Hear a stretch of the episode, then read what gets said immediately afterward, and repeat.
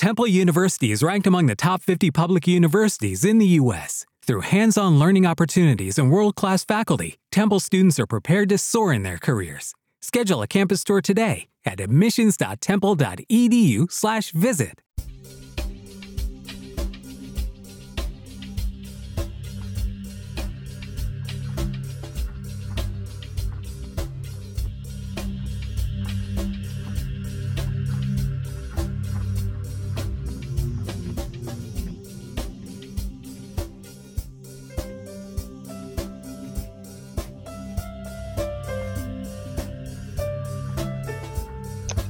everybody. This is Andy Lopez, and you're listening to Don't Panic, It's Organic. Music in the background is called Wild Arugula. That's right, Wild Arugula.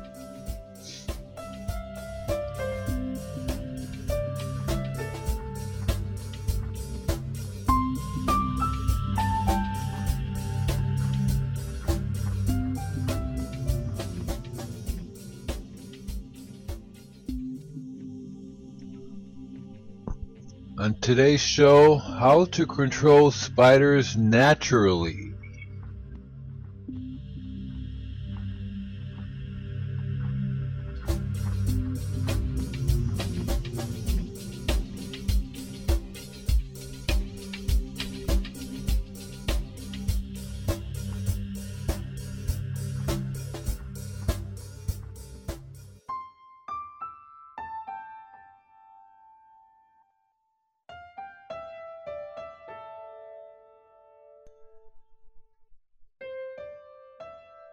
You know, uh, spiders are a very important part of our ecosystem.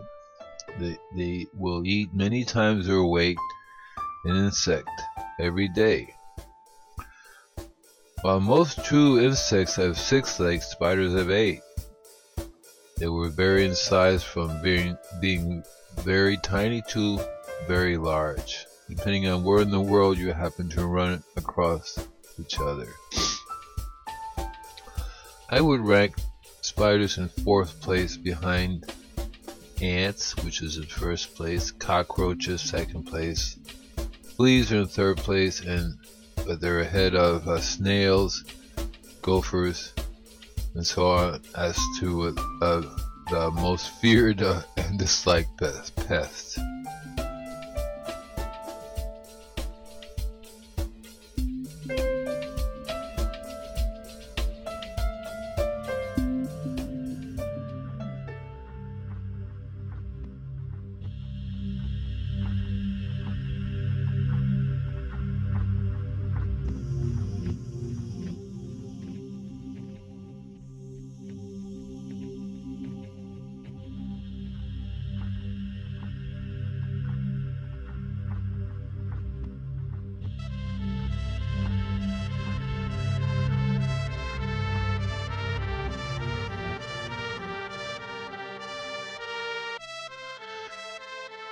Important thing to realize there, there is that there are more good beneficial spiders than harmful spiders.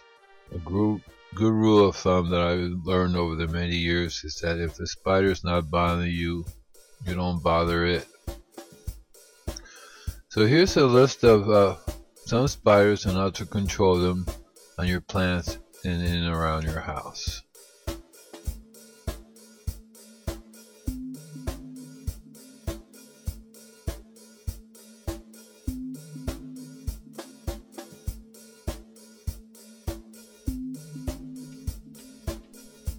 Red spiders. These are tiny spiders, are reddish in color, and are found on indoor plants which have very little air circulation. Usually the plants are under undernutrition and underwater. Overwatering would tend to damage the plants more than the spiders would. To control, concentrate more on the health of the soil and the health of the plant and less on controlling the red spiders. However, if you have an unusually large amount of red spiders per plant, it's time, it's time to make a few changes. One, repot the plant into a new compost type potting soil mixture. Two, before you repot, bathe the plant in a mild soapy water solution. You can spray the solution directly on the spiders or you can bathe bathe the plant, your entire plant, the pot, and all and, and all of the all of it with warm water with a dash of Dr. Bronner's soap. Be harmless to humans.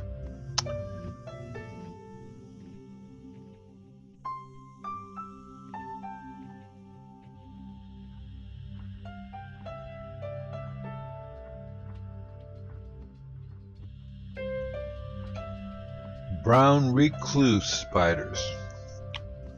Well, make sure you wear gloves when working in areas such as garage, wooded areas, etc. Avoid contact whenever possible. Use natural soaps to control. Um, you just have to find the right strength.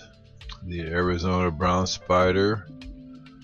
Um, avoid them at all costs. Wear gloves when when working near possible spider sites can be controlled by using soaps such as Dr. Bronner's peppermint soap. Spray directly on spiders will kill them. You want again learn the right strength to mix. Uh, garden grade, food grade diatomaceous earth works really well here also, and there are lots of other different types of natural sprays that you can use. Essential oils work really well too. Um, the uh, the uh, black widow should of course be left alone if if possible. Uh, the males are harmless. If you do have a black widow, or if you think you have brown recluse, it's always really good to get a, a, professional organic pest control person to come. The same thing with tarantulas. If you have a tarantula, I would not only leave it alone, but I would contact um, someone to come and take it away for you. So here are some uh, basics that you can uh, things that you can use.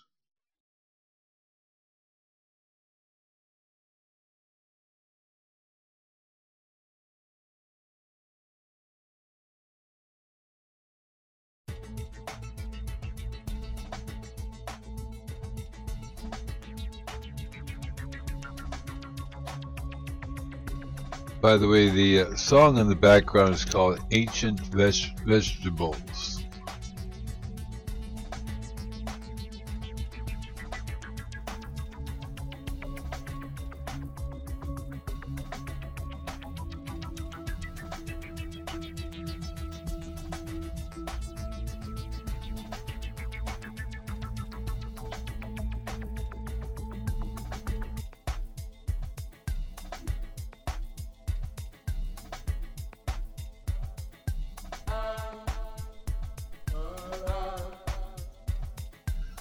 So here are some of the natural sprays that you can use. You can use Orange TKO. Orange TKO Citrus is a really nice clean uh, citrus cleaning product, but it's made from citrus oil.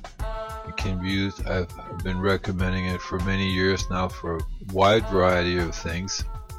It will kill them on contact. You just again gotta learn the right strength.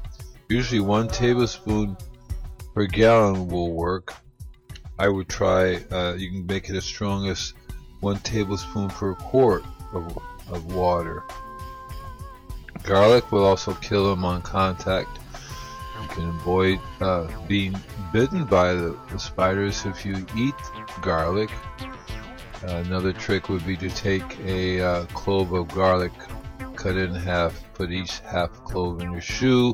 You'll smell like garlic. Unfortunately, everybody else will know it too. So that might work to some extent. One way you can make the garlic, you take an ounce of crushed garlic in a pantyhose, let it sit in a gallon of water for about an hour, uh, then spray the water. I wouldn't be using the garlic so much inside the house as outside the house.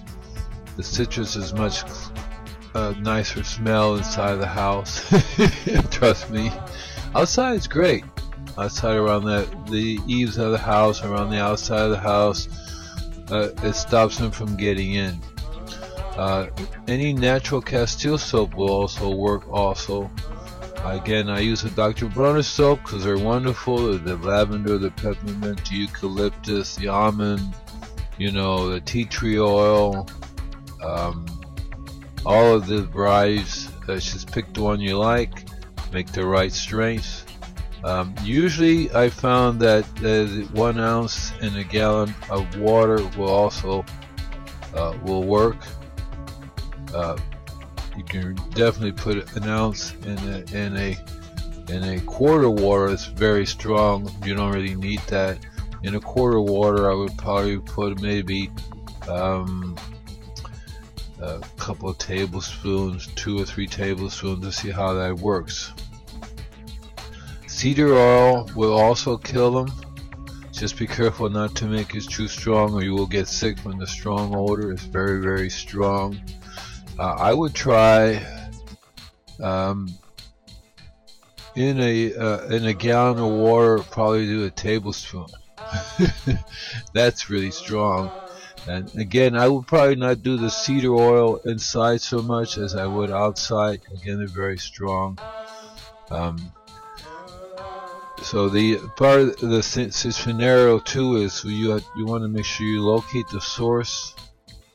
So uh, I would do a yearly cleanup, spring cleaning in the garage, any areas you have things stashed, stacked up, you know. Go through that. If you get rid of the source, you'd be better. You you'd be better off in, in controlling the spiders. Um, so make sure you look around the, the house uh, I would get somebody to do it for you. Somebody to do take you check out the if water's leaking. They will also attract spiders. Uh, take a look at the screens. Repair any broken screens. Any way that they're getting into the house. Garden grade or food grade diet diatomaceous works works really well outside. Uh, there's also spider traps that you can buy, you can place around.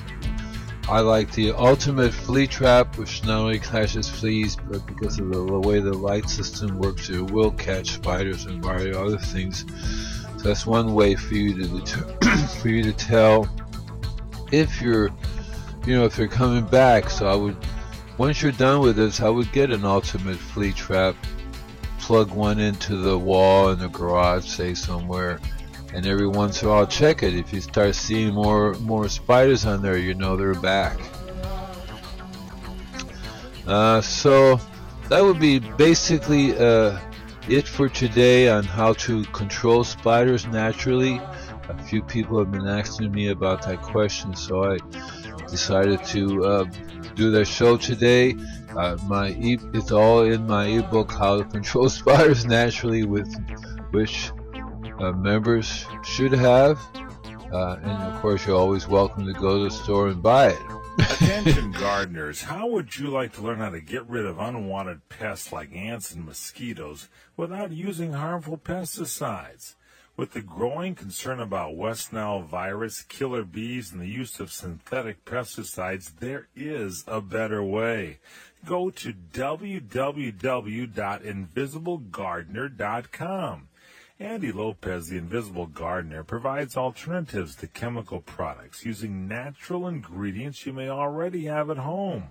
Do you have gardening questions or problems? Get the help you need at www.invisiblegardener.com.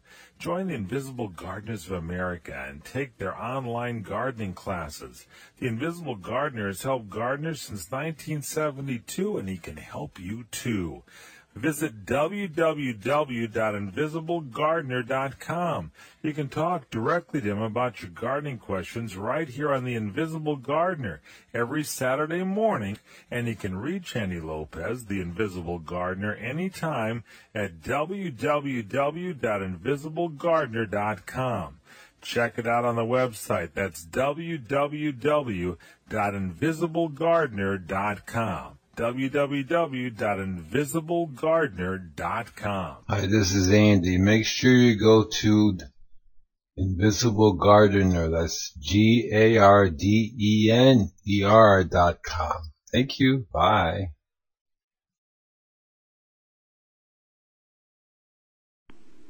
Hello.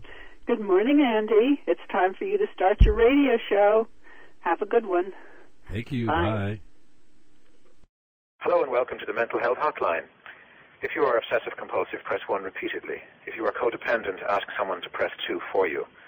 If you have multiple personalities, press 3, 4, 5, and 6. If you are paranoid, we know what you are and what you want. Stay on the line and we'll trace your call. If you're delusional, press 7 and your call will be transferred to the mothership. If you are schizophrenic, listen carefully and a small voice will tell you which number to press. If you're depressive, it doesn't matter which number you press, no one will answer you. If you're dyslexic, press 69696969. If you have a nervous disorder, please fidget with the hash key until the beep. After the beep, please wait for the beep. If you have a short-term memory loss, please try your call again later. And if you have low self-esteem, hang up. All our operators are too busy to talk to you. Hello, everybody. This is Andy Lopez, and you're listening to Don't Panic, It's Organic. On today's show, we're going to be doing how to protect your trees from the drought. So don't go away. Be right back.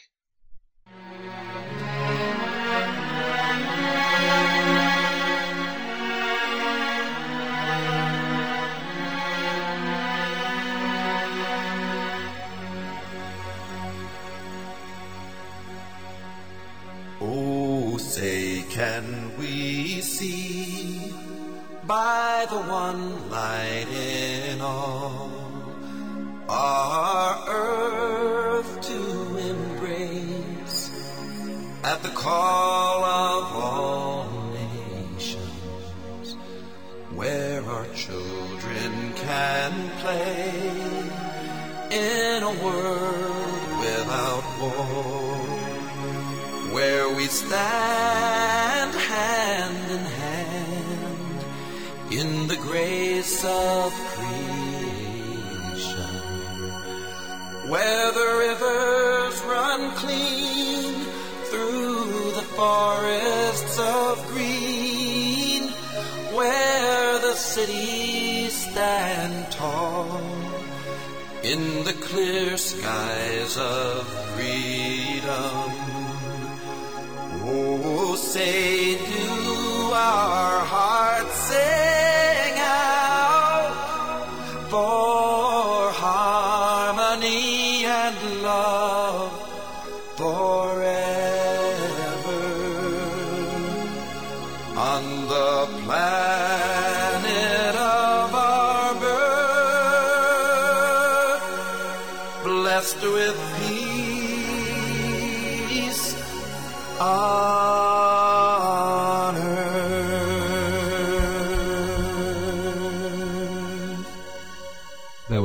Anthem by Stephen Longfellow Fisk. Visit his website at fiskmusic.com.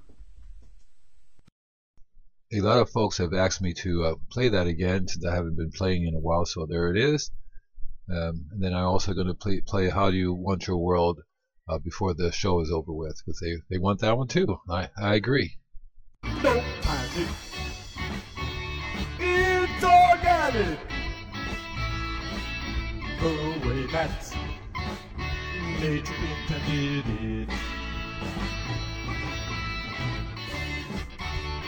Don't panic.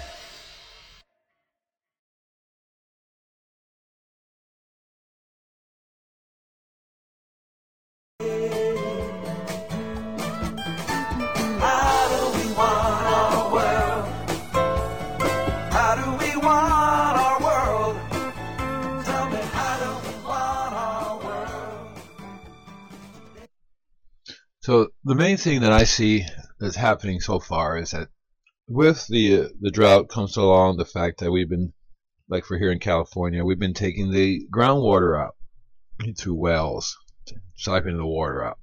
Taking a long time for that groundwater to get down there, and it'll take a long time for it to get back down there again.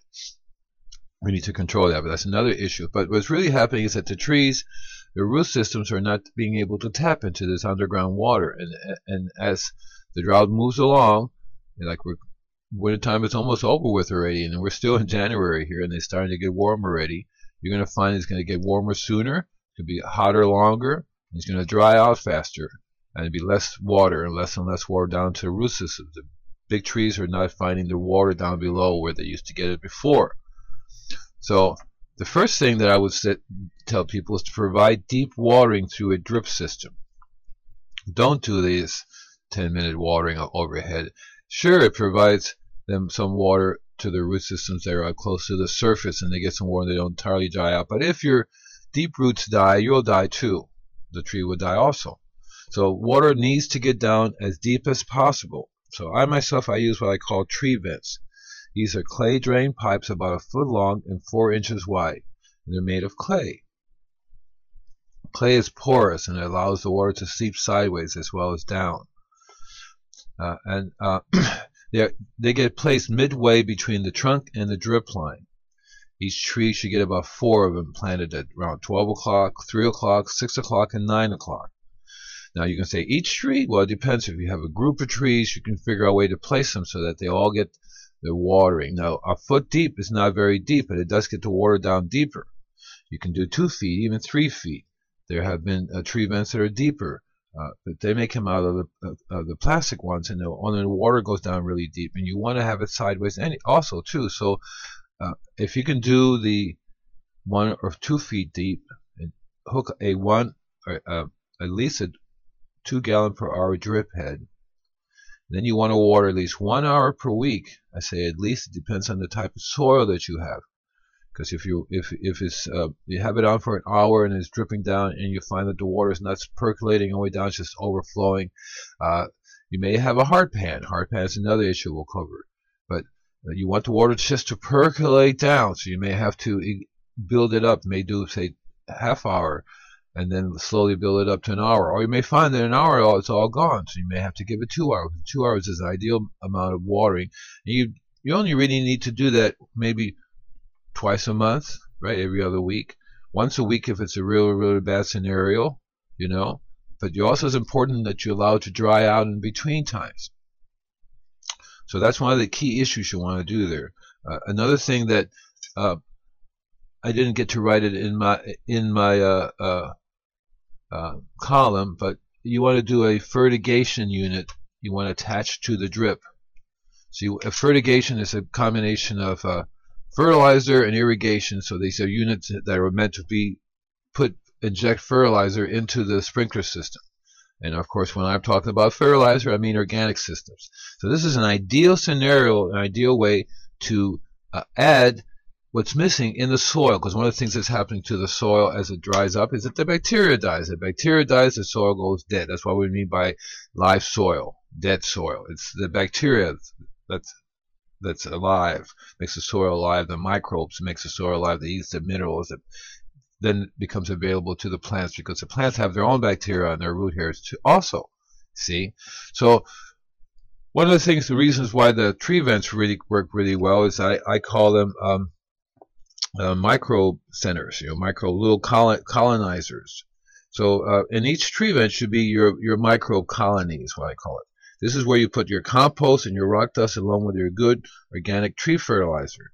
Uh, I also place uh, coffee beans here that have been infused with bacteria. I'll be talking to you about that in another show.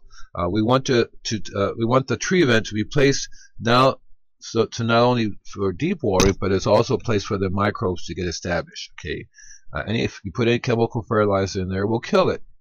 So what you're doing is you're setting up a way to re-micro, re-bacterialize the soil because the soil is constantly it's under attack, killing the bacteria. So you have a way to provide deep watering, right? Slow watering.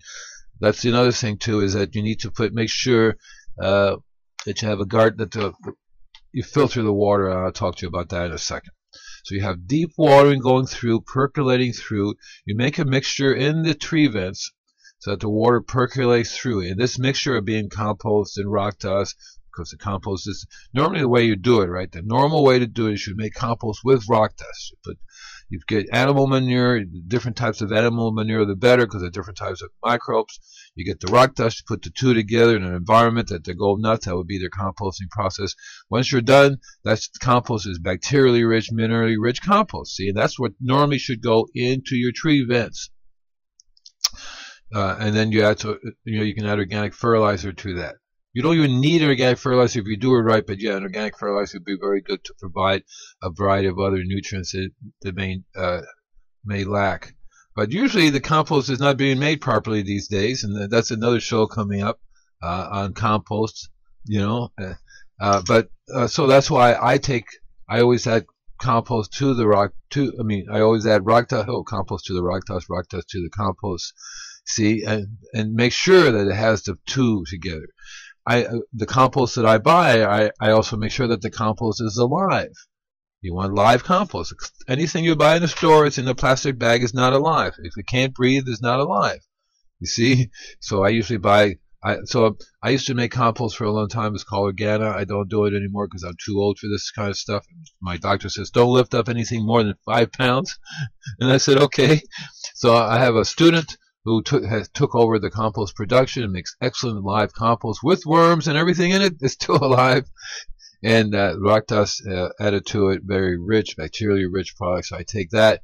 Even then, I still add rock dust to it to make sure that it's really covered that's what you want a, a microbial colony constantly right, bring the bacteria back to the soil and the water, makes it happy, happy down in there. It'll it'll last longer through the drought. Those trees will be will, will, roots will get their water. They won't die. You you know you can stretch the water out so the tree will survive the drought because the drought won't last forever. Uh, so uh, what I mentioned before is that you want to get a garden filter. So there's a really good garden filter on the market called Garden Grow. Uh, you you hook that right into your inline system, so that when the drip when the water goes out, it gets you have clean water going out to the trees and to your garden. Uh, to, ideally, you do it for your whole property, but that's very expensive. So you just get the Garden Grow filter, hook it into your drip system, and you got it 55,000 uh, gallons. It needs to be uh, cleaned. Uh, the other thing I would do is to, to do uh, to apply foliar applications once a month if possible. Uh, find your local spraying company, organic spraying company. That would be me. I do that. I've been doing that since the sixth grade. As I got the Don't Panic It's Organic when I started spraying things. Uh, and so I have a spraying rig. Uh, in the rig, I, I, mainly what I spray. I tell people I don't spray anything stronger than coffee, cream, and sugar, and coffee. Okay. Um, so I spray back. I spray these bacteria and I spray these minerals. I actually spray a product called Super Seaweed, which I invented. So that's got all the bacteria. It doesn't have the bacteria in it. It has the, the minerals in it because the bacteria is. Uh, I have the bacteria in suspended state. So once you add it to water, add it to oxygen, the bacteria wake up and they do their thing. So once I put it in my sprayer, it gets oxygenated. The bacteria go nuts. If I let it sit there for too long, too long you can smell it. It's like making a tea, right? I spray that through through the foliar application you can get the minerals to the plants. What also helps them because what happens is is that the drip system, by the time you get to the tr- to the roots of the trees, the roots are starting to die off. That means the bacteria and the root hairs, everything's not working. It's going to take a while for that microbe and everything to re bring everything back. And the interim minerals are, are missing. That's where you, you do the foliar application. You can do all kinds of really cool things. You can spray rock dust tea. You can spray compost tea. Uh, lots of ways to get the minerals and bacteria back onto the plants. Raises the Brix level. Remember we talked about Brix level before. Uh, the other thing you want to do is around the whole place you want to apply rock dust compost and mulch. You want to use a Zeta gardenia mix, which is a nice acid mulch.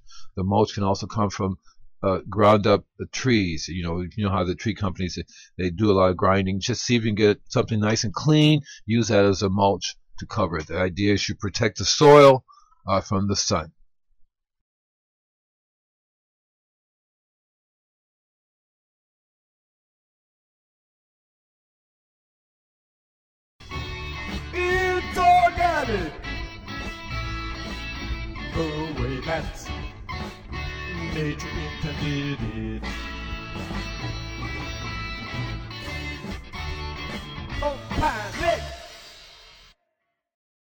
Attention gardeners, how would you like to learn how to get rid of unwanted pests like ants and mosquitoes without using harmful pesticides? With the growing concern about West Nile virus, killer bees, and the use of synthetic pesticides, there is a better way. Go to www.invisiblegardener.com. Andy Lopez, the Invisible Gardener, provides alternatives to chemical products using natural ingredients you may already have at home. Do you have gardening questions or problems? Get the help you need at www.invisiblegardener.com. Join the Invisible Gardeners of America and take their online gardening classes. The Invisible Gardener has helped gardeners since 1972 and he can help you too. Visit www.invisiblegardener.com.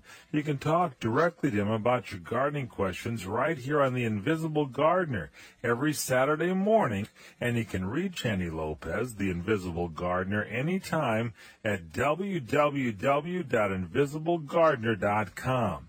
Check it out on the website. That's www.invisiblegardener.com www.invisiblegardener.com. Hi, this is Andy. Make sure you go to Invisible Gardener. That's G A R D E N E R dot com. Thank you. Bye.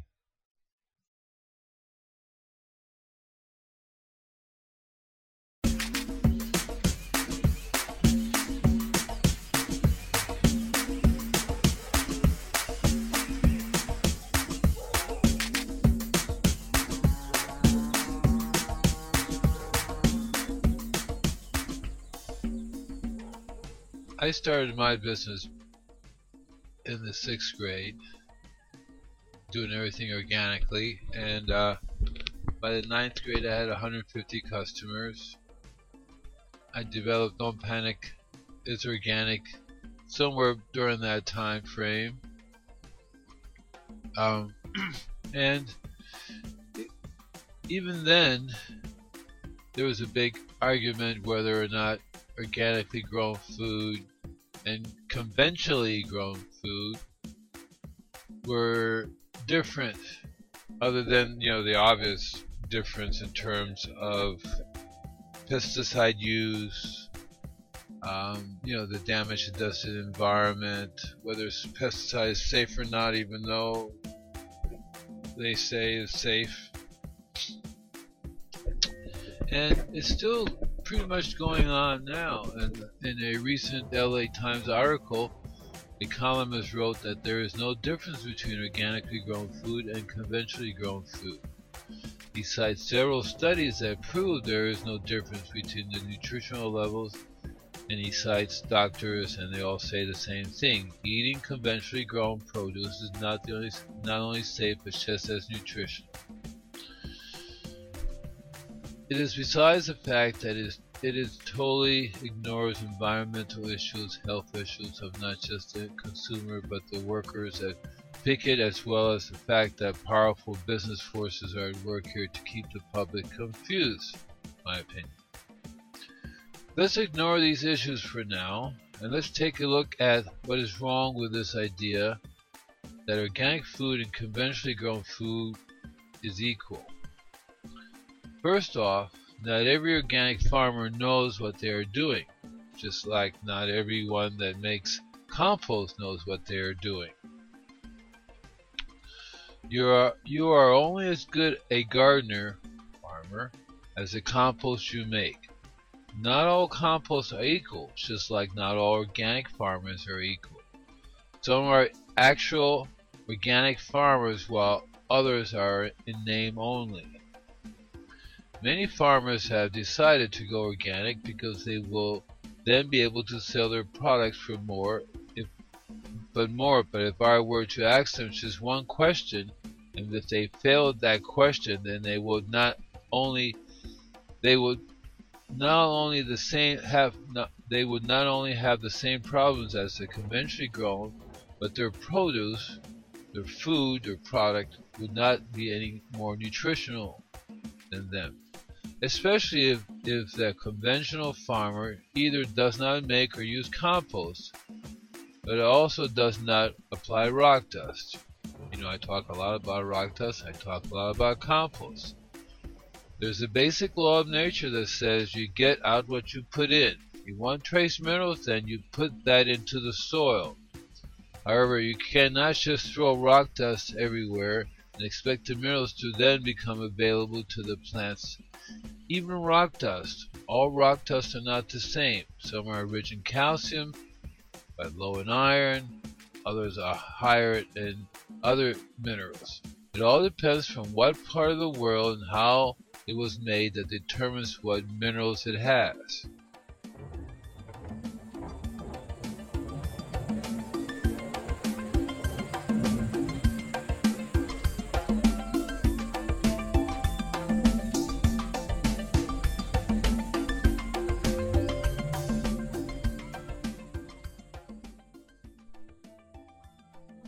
Okay, so the article, as well as the studies, do not even mention soil depletion. I wonder why. If your soil is depleted of minerals, then the produce growing on it will also be depleted in minerals. I'm not making this stuff up. There is a key to this problem, okay? In the article, which mentions taste, lady says, I like it because it tastes better. The better the taste, the more minerals it has, i.e., C Brix levels versus mineral uh, articles that I wrote. Taste tells us we should eat it or not. We have developed over the years to eat what is sweet, what tastes sweet, and not what tastes bitter. Pests have developed along the same lines, except that Nature in her wisdom made it such that when a plant has high Brix, it would have a high sugar level, which in turn means higher minerals, which in turn means higher complex carbohydrates. Insects, by the way, and you're thinking, wait a minute, sugar, ants, they like that. Insects like that. Here's the key to it. There's a difference between complex carbohydrates and simple carbohydrates. Okay? So yeah, they're going to have higher. Uh, they may have a higher, more sugar level for right food for the insects because it would be simple carbohydrates, but not if you if it was rich in minerals, which would then make it complex carbohydrates, and the in, insects cannot eat that and they would die. So no insects, no pests.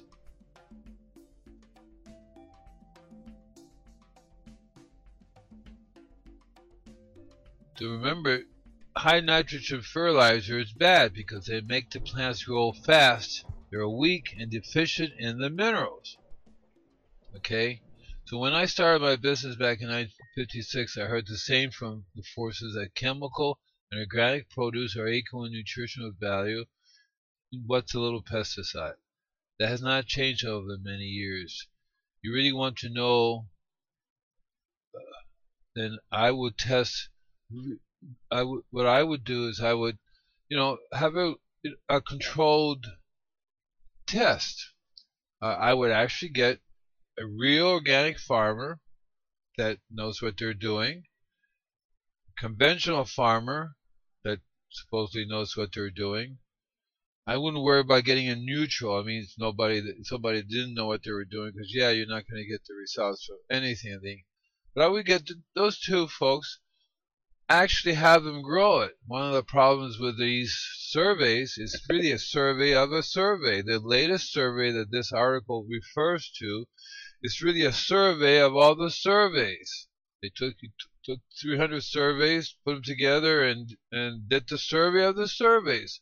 You look at the sur uh, at those surveys, and very few, if any, have actually gone through the process of growing everything up stuff growing organically over here and growing chemically over here. And even then, who are they to know? Are they good farmers? Are they actual far? Uh, is there any one of them in the survey an actual organic farmer? Or I should say, are they just saying, doesn't make any difference. You just grow organically over here. How are you growing organically? Well, we're not using any pesticides, and we went on and got some organic fertilizer and put that down. See what I'm saying? It's like so you have to have a skilled organic farmer that knows what they're doing. I would try one of the uh, of the Rodale group, right, or the Deaf Smith Valley. It's 40 acres organic, been grown for years, or the Biodynamic Institute. You know, any of these folks, the Permaculture Institute, will will be happy to show you how to do it right. And and, and you know, there's another word that that wasn't even mentioned in the article, and that's sustainability. You know what sustainability is? Right? Okay, so you know here we have a chemically grown, conventionally grown uh, produce, and the, and if they don't put the rock dust and the mineral, and that soil is going to be depleted more and more every year, and they're not going to get. They may get something that looks like produce, but nothing in there. And you can't tell me that that's the same as when you do it an organic, a real organic farmer, which you are constantly building the soil, building the soil, working on it, get it so it's sustainable. I mean, every year it gets better and better and better and better. And yeah, you and you have the mineral contents are constantly high and there, and you can't tell me that's not going to be this. That's going to be the same. So I, I rest my case. Thank you very much for listening to my show. This is Andy Lopez. Don't panic. It's organic. The way that nature intended it. Don't panic. Hello, everybody. This is Andy Lopez, and you're listening to Don't Panic, It's Organic. This is a, uh, a special edition, and I'm gonna I'm calling it the details. So many of you may or may not know that I do a local uh, service here in in Malibu, and uh, it's a monthly service. And so I'm going to explain to you what I did, and more specifically, I'm I have a I have a person who wants to know what I am billing her for. The details, she says. She won't pay me until I give her the details. So I guess natural spraying, organic spraying of your property is not enough. So I'm going to give you the details. Uh, Unfortunately, in an invoice, you don't have room for be putting everything down. And, and this is a rather unique system. So I'm going to go over it. So there's basically two parts. It has to do, the first part is the plants, and the second part is the soil. So people say, what is it you do? Well, what I do is, in essence, is I take away the uh, the responsibility of the quote gardeners, and I do all the organic, all the fertilization, which is always organic, all the natural pest control of the trees and the property, make everything healthy, help them avoid problems, tell them what to do, uh, how to properly control water. I they they have to use compost and mulch. It's the only thing I don't I don't do. I tell them you need to apply the compost, you need to put the mulch down in order for the system to work. So when I deal with the soil, there are lots of different things that I apply to the soil. So it, it, so and, and this particular has to do with the plants and the soil. So when I first do a property, like in this case, I went and did a property. The first thing I do is I spray the plants. By spraying the plants, I get nutrients, minerals into the plants through foliar application because the soil is not working. So that's what I did this this visit. That was the very first visit. So the, what I sprayed, and just so you like an idea, so that basically I do is I spraying four times a year. Uh, it's called super seaweed. Okay, so this uh, and then uh, I also spray four times a year with the different types of super seaweed called bloom. So the super seaweed is called micro that I spray four times a year, and the super seaweed that I call bloom that I spray four times a year. Super seaweed is an invention of mine, invented in the sixth grade. And uh, to the as for the ingredients of super seaweed, it's really a, a long list of stuff that I've been working on for I don't know. I'm 67, and so uh, there are many many things that go in there, and so it's enough to say super seaweed. And I tell people, you want to know what's in super seaweed or get some idea of what's in super seaweed, you can go up to my website, invisiblegardener.com. You'll see in the bottom it says, it says super seaweed micro on one of the uh, menus there.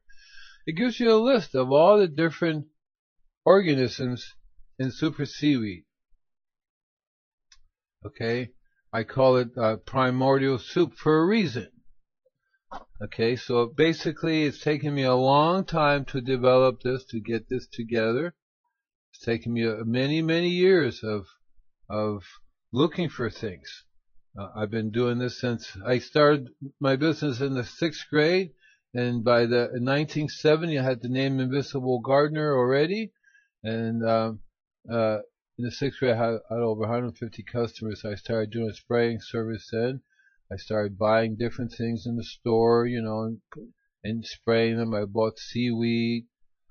And that's how I started making super seaweed. I super seaweed is basically a blend.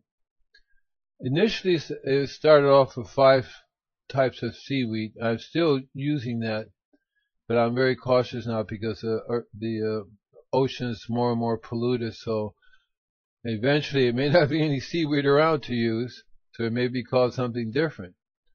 But super seaweed is a basically a microbiological activator.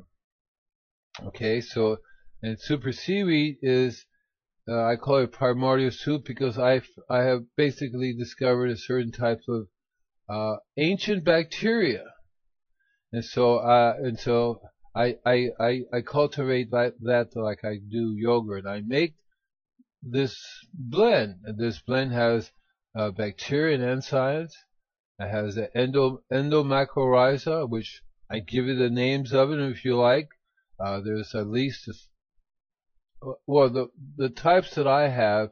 Let me see. There's um, let's see, one, two, three, four, five, six, seven, eight, nine, ten.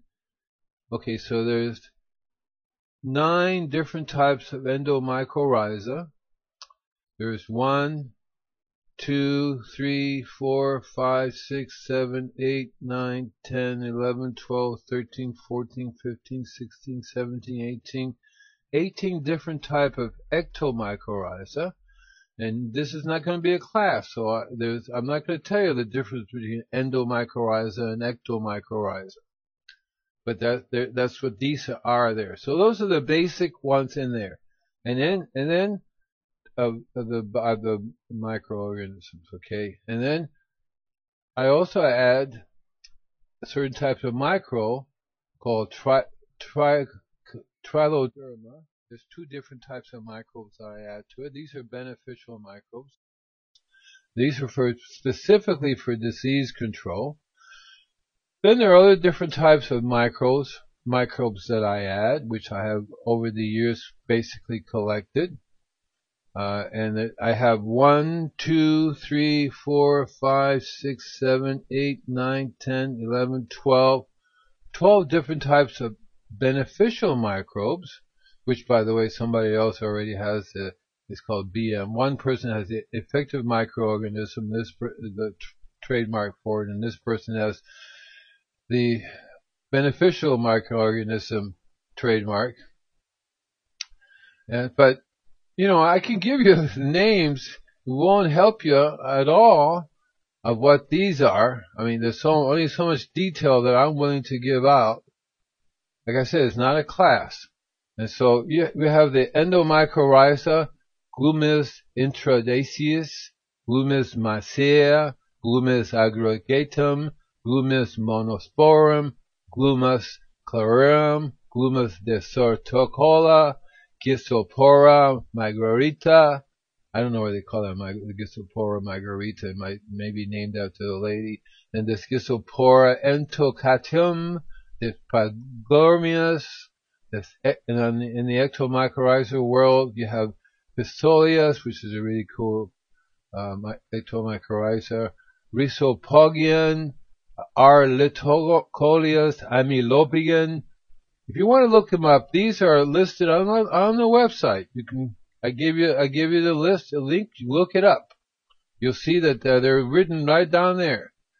And so uh, they all and then also too, I uh, I I of course I use uh, different types of seaweed. So I use um, I have uh, seaborn, I have sea crop, I have uh, a variety of other different types of liquid seaweed. Also, I use uh, edible seaweed for human consumption, figuring that it would be cleaner, you know, than than the uh, uh, the type for plants and stuff, you know. So, uh, and I use that. And the the, liquid seaweeds, uh, some of them come in a in a uh, liquid form, uh, but most of them are already in a in a powdered form. Uh, there are various different types of seaweed. So I, like I said, uh, the ones I've been using for a long time is Maxicrop is one of them.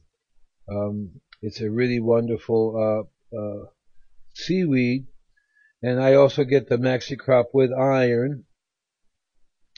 Okay, and then uh, uh, there's uh, uh, two or three other different types. Uh, Alaskan seaweed, sea seaweed. I get um, seaweed from uh, uh, uh, Canada. Actually, from it's Iceland. And then I, I, I also use a, a variety of other uh, uh, seaweed products, which I basically uh, made with different types of seaweed or different types, not necessarily seaweed, but like algae and kelp, kelp, things like that. So there there are a variety of those uh, products that I that I use. And, uh, it, it, this all goes into my super seaweed, okay? Uh, so uh, and then uh, I also use um, in in the super seaweed. I also have uh, my rock dust blend because I also make. I don't sell rock dust. I use as part of the service. That's what that's what part two is in the soil. But I also add it to the liquid seaweed that I make. The liquid seaweed, super seaweed micro is currently going for $140 a quart. I use two and a half gallons of your of this stuff. Figure it out.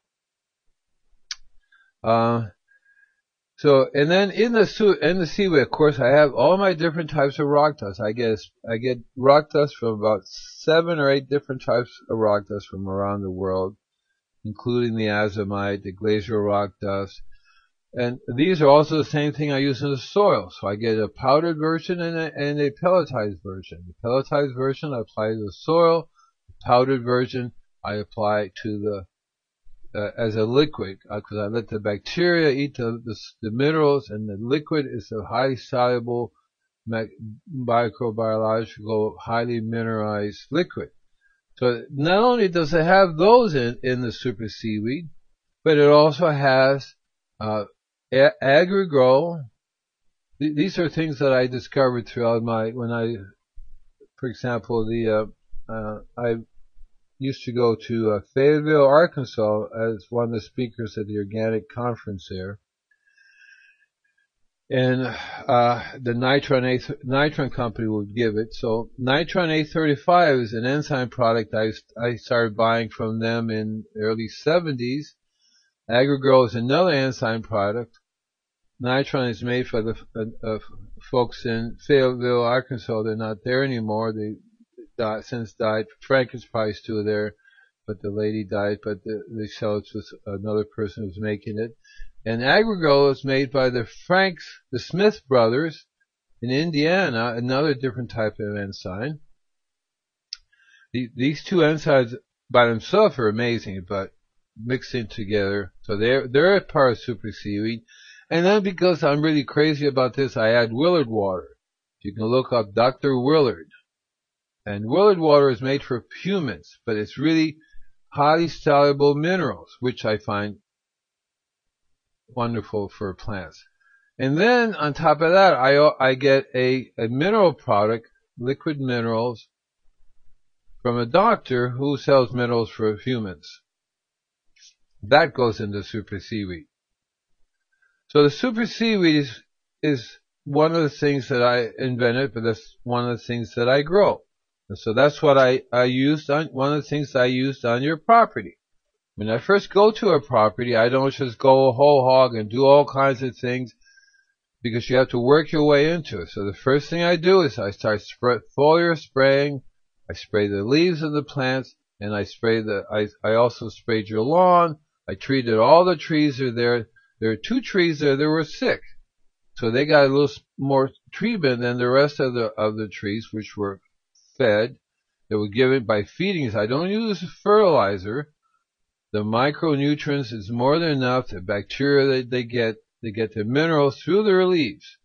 You're going to have a problem there, by the way. Your trees are going to die because they can't grow under that kind of sprinkler system that you had before.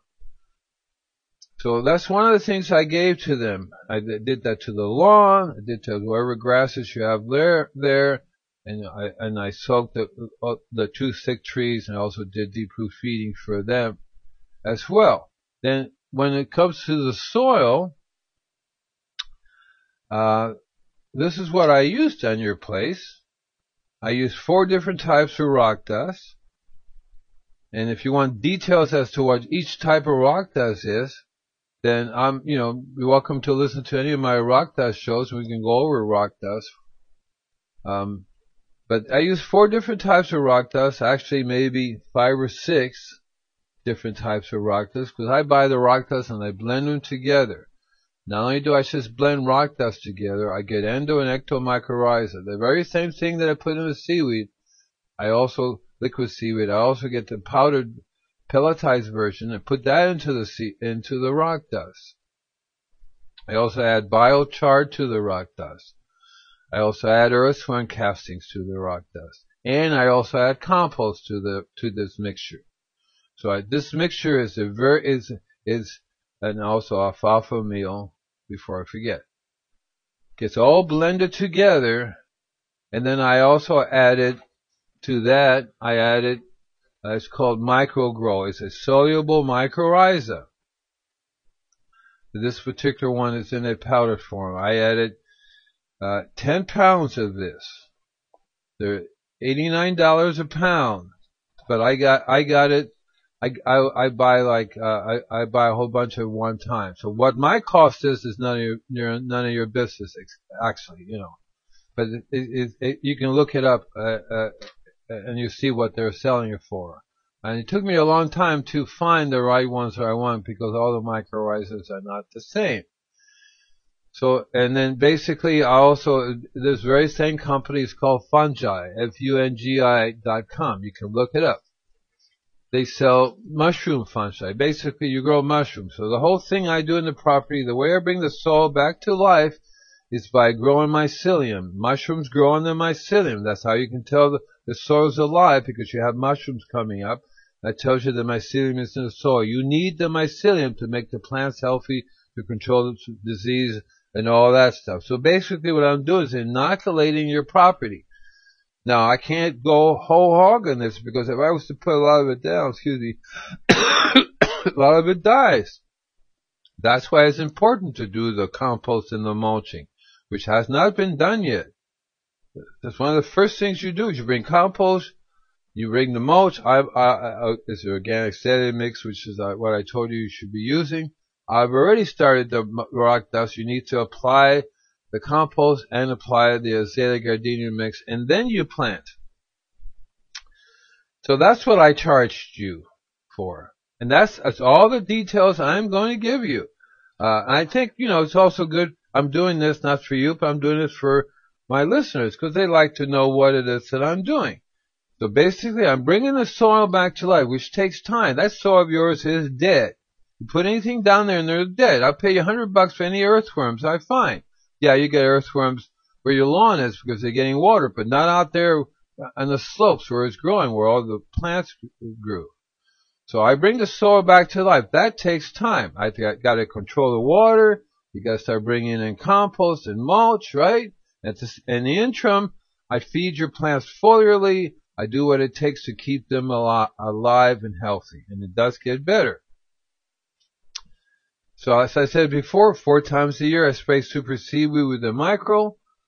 Four times a year I spray super seaweed with the bloom, which is a different version of my micro. I, uh, uh, super seaweed. The super seaweed has no nitrogen. It's not a fertilizer.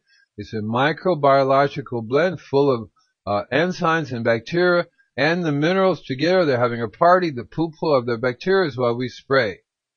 I, I also did, I mentioned I also use a product called Ambrosia. I used to make my own compost tea, but this is compost tea which I buy from a local company. And you may, you know, you want the name of it, fine. It's a, it, it's a you you wanted to know about people in Malibu. This is a local Malibu company. It's called Organic Solution. You can look it up, organicsolutions.com. They make uh, a wonderful uh, compost tea, biochar, and an excellent, uh, excellent um, earthworm castings. So I also use that too. I use five gallons of that. So that's it for it for now. Um, thank you very much for listening to my show. This is Andy Lopez. This is like a special edition of uh, Don't Panic, It's Organic.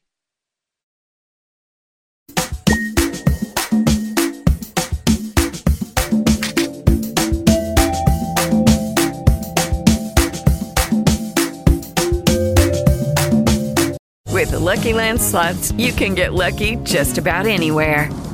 This is your captain speaking. Uh, we've got clear runway and the weather's fine, but we're just going to circle up here a while and uh, get lucky. No, no, nothing like that. It's just these cash prizes add up quick. So I suggest you sit back, keep your tray table upright, and start getting lucky. Play for free at LuckyLandSlots.com. Are you feeling lucky? No purchase necessary. Void where prohibited by law. 18 plus terms and conditions apply. See website for details.